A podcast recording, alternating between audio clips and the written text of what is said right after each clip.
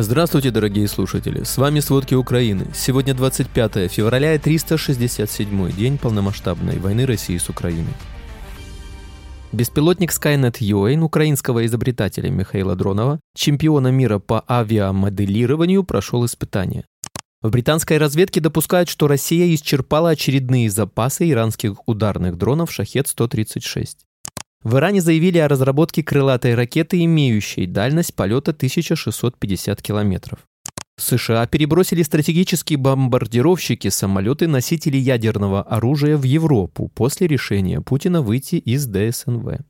Гватемала стала первой страной Латинской Америки, которая поддержит создание спецтрибунала для России. Обо всем подробней. За сутки украинские войска отразили около 70 атак российских сил на пяти направлениях и уничтожили несколько воздушных целей. Об этом сообщает Генштаб ВСУ в утренней сводке в субботу 25 февраля. Основные усилия армия России сосредоточила на ведении наступательных действий на Купинском, Лиманском, Бахмутском, Авдеевском и Шахтерском направлениях.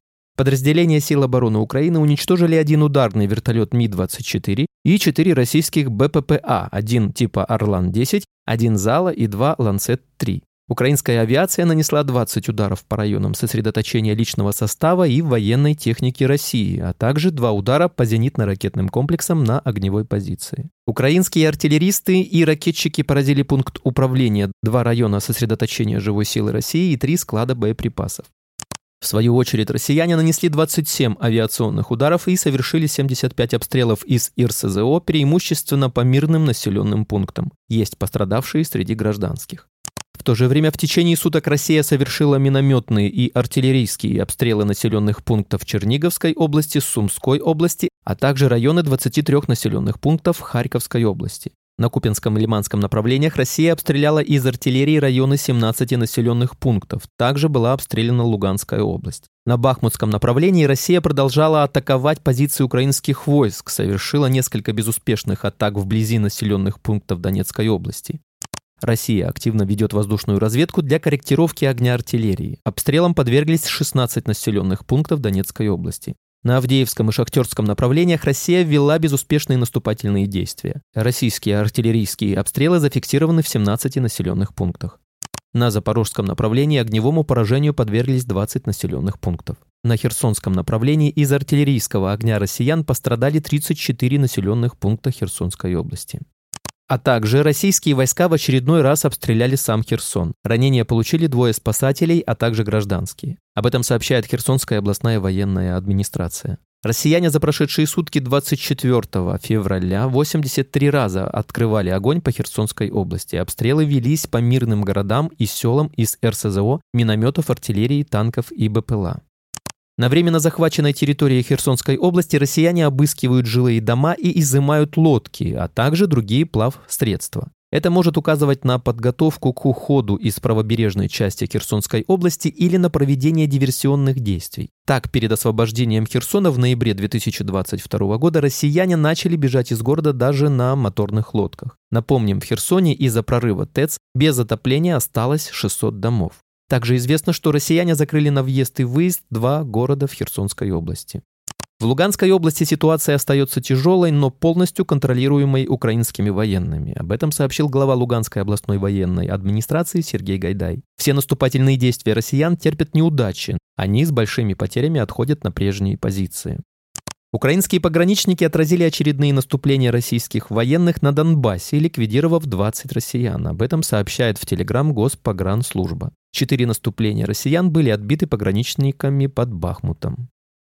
С начала полномасштабного вторжения Россия вплотную подошла к Харькову, но город выстоял. Сегодня Харьков и область держат оборону, но из-за близости к российской границе постоянно страдают от обстрелов. В результате атак россиян гибнут мирные жители. Об этом сообщил глава Харьковской ОВА Олег Синегубов в Телеграм. В области разрушены более 18 тысяч зданий. Погибли более 1700 мирных людей, в том числе 74 ребенка. 2718 человек ранены. Более тысячи похищены или пропали без вести. В настоящее время правоохранители расследуют 12 700 военных преступлений россиян. Россия со своей территории нанесла прицельный удар по рейсовому маршрутному такси, выехавшему из села Водолаги Хатинской общины Сумского района и проехавшему около 500 метров в сторону Сум. По предварительной информации, российские военные использовали для удара противотанковую управляемую ракету. В результате обстрела водитель машины и трое пассажиров получили серьезные ранения. Транспортное средство сгорело дотла, говорится в сообщении. В ночь на субботу российские военные совершили очередные обстрелы по Днепропетровской области. Есть масштабные разрушения, повреждены дома. Об этом сообщил глава местной ОВА Сергей Лысак в Телеграм. В Никополе изуродованы сразу три лицея, повреждено админздание, два частных предприятия и магазин. Также в городе повреждены 10 многоэтажек и 11 частных домов, хозяйственные постройки, автомобили. Повреждения получили газопроводы и линии электропередач. В результате обстрелов в Марганце повреждены 12 частных домов, 10 хозяйственных сооружений, газопровод и электросеть.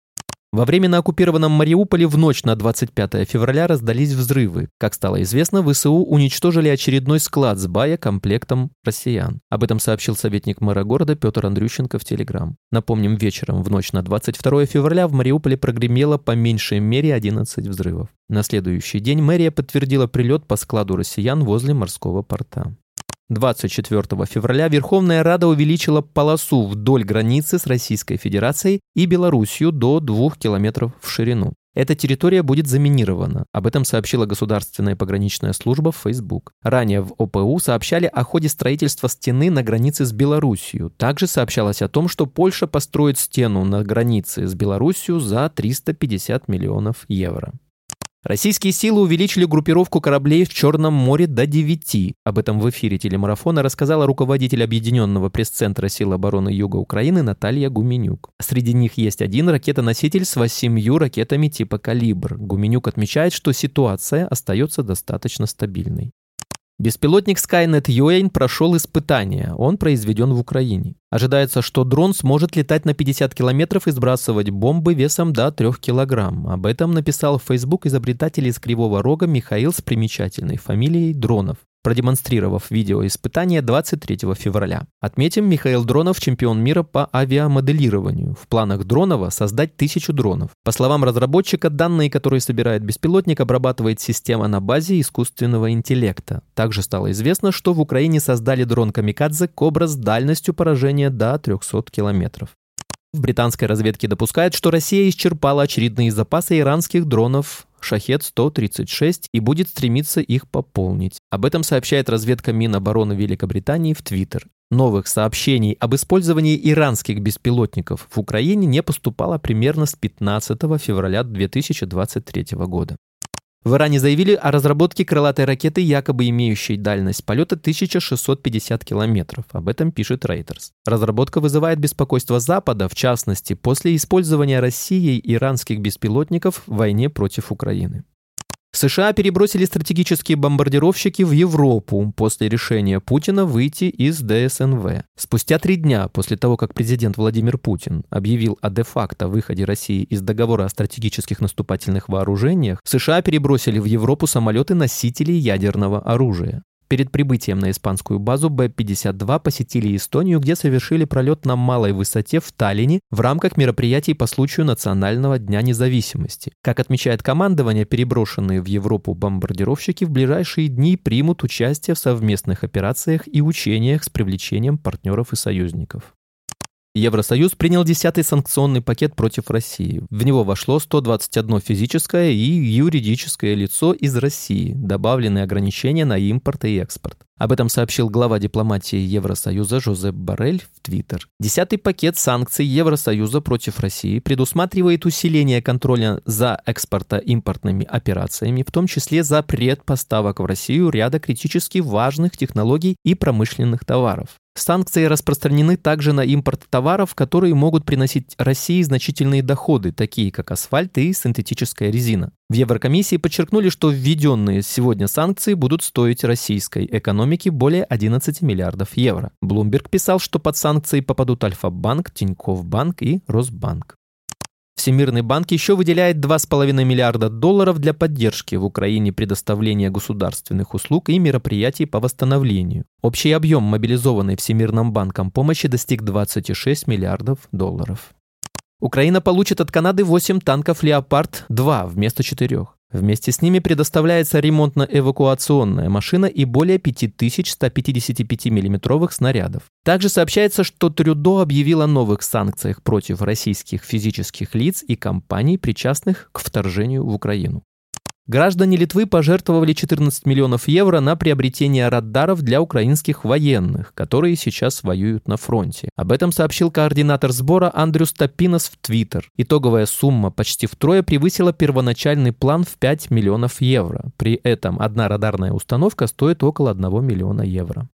Гватемала стала первой страной Латинской Америки, которая поддерживает создание спецтрибунала для России. Об этом в Твиттер сообщил министр иностранных дел Дмитрий Кулеба. Напомним, Латвия будет выполнять для Украины роль адвоката в вопросе создания спецтрибунала по Российской Федерации. Недавно стало известно, что Италия поддерживает создание специального трибунала по военным преступлениям, совершенным во время российского вторжения в Украину. Добавим, что Украина и западные партнеры разработали сразу три модели специального трибунала над российскими военными преступниками. Не успели отгреметь концерты в День защитника Отечества, как в России начали подготовку к Дню Победы. Петербургский центр рекламы и праздничного оформления объявил два конкурса на украшение города к 9 мая. Общая сумма планируемых затрат почти 40 миллионов рублей. Тобольский городской суд на два месяца отправил под стражу 15-летнего школьника, которого обвиняют в попытке поджога военкомата. Против молодого человека завели уголовное дело о подготовке теракта. Ему грозит срок вплоть до пожизненного, передает объединенная пресс-служба судебной системы Тюменской области. После начала войны россияне постоянно поджигают военкоматы, здания партий и госучреждений. Ко 2 ноября медиазона насчитала 77 поджогов. Более 80 депутатов просят Путина остановить войну. В своем заявлении они говорят, что сейчас российская экономика ослабла, а демографическая ситуация просто катастрофическая. Всему виной отъезд россиян за границу после начала войны и мобилизации. Также они отмечают, что соседи, с которыми у нас ранее были хорошие отношения, начинают побаиваться Россию из-за ядерных угроз. Страх не означает уважение, страх означает только нежелание иметь с нами ничего общего. Череда политических поражений превращает Россию в страну изгоя, говорят депутаты. Спасибо, это были все главные новости о войне России с Украиной к середине 25 февраля. Помните, правда существует, а мы стараемся сделать ее доступной. Если вам нравится то, что мы делаем, пожалуйста, поделитесь этим подкастом с друзьями в России. Также, если вы хотели бы помочь нам делать материалы еще более качественными, пожалуйста, оставляйте фидбэк. Это очень важно для нас и для распространения правдивой информации. До встречи.